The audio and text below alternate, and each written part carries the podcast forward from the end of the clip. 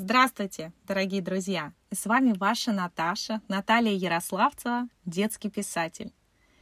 И мы сегодня продолжим читать фантастическую повесть для детей «История одного дома».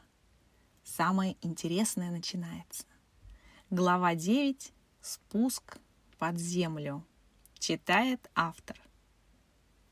Потайной ход был очень узким – Мурка с трудом пробиралась сначала среди корней кустарников, затем среди корней деревьев. Когда они спустились глубже под землю, проход расширился. Идти стало легче. Колдуки не нуждались в свете, они прекрасно ориентировались в подземелье. А Мурка кошачьим зрением видела в темноте так же хорошо, как и днем. Жара и холод были не страшны ей. Колдуки ходили очень быстро – как будто передвигались по воздуху. Маленький Рони не отставал от отца ни на шаг. Мурка едва поспевала за ними.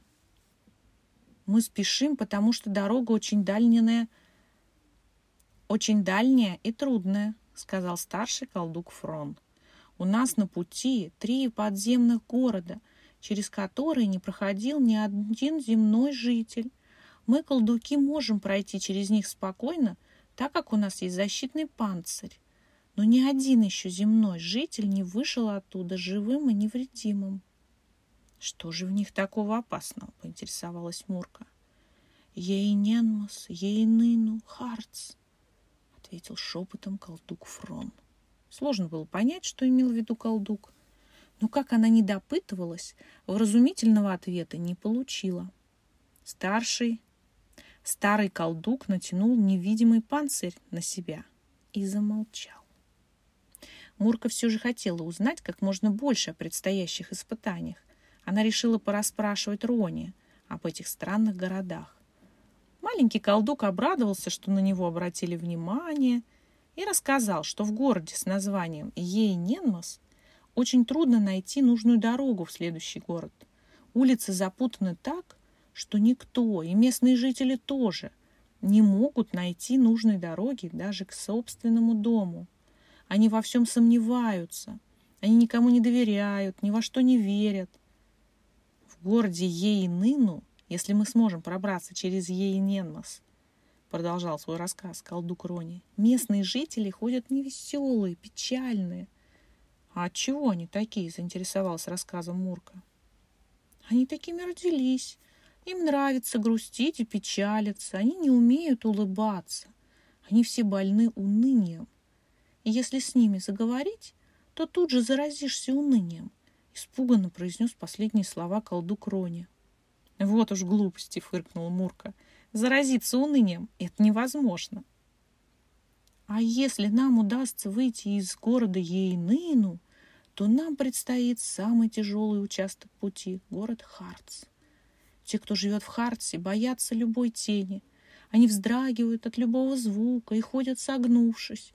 Каждый день в город залетает дракон и хватает застывших от страха жителей.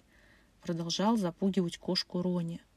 Никто не знает, где дракон обитает, потому что ни один житель еще не вернулся из драконьего логова. «Как же вы здесь живете? Без радости, смеха, без любви!» Вас окружает лишь сомнение, уныние и страх, — возмутилась Мурка. Мы никогда не знали другой жизни, — ответил колдук Рони и привычно заплакал. Нам бы только добраться до огненных троллей, и тогда ваш мир станет прекрасным, — ободряюще заявила Мурка. Жизнерадостная Мурка верила в победу над троллями. Она чувствовала поддержку своих друзей, любила детей, Люну, Нану и Нидика — и, конечно же, не могла допустить гибели своего дома. Увлеченные беседой Мурка и Рони заметно отстали от Фрона. Заметив это, задержавшиеся поспешили скорее догнать его. Теперь они уже все шли по широкому тоннелю, который неожиданно привел их к подземному лифту.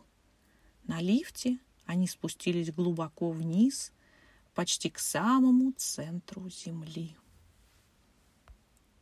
И с вами была ваша Наташа, Наталья Ярославцева, детский писатель, автор книги фантастической повести для детей «История одного дома».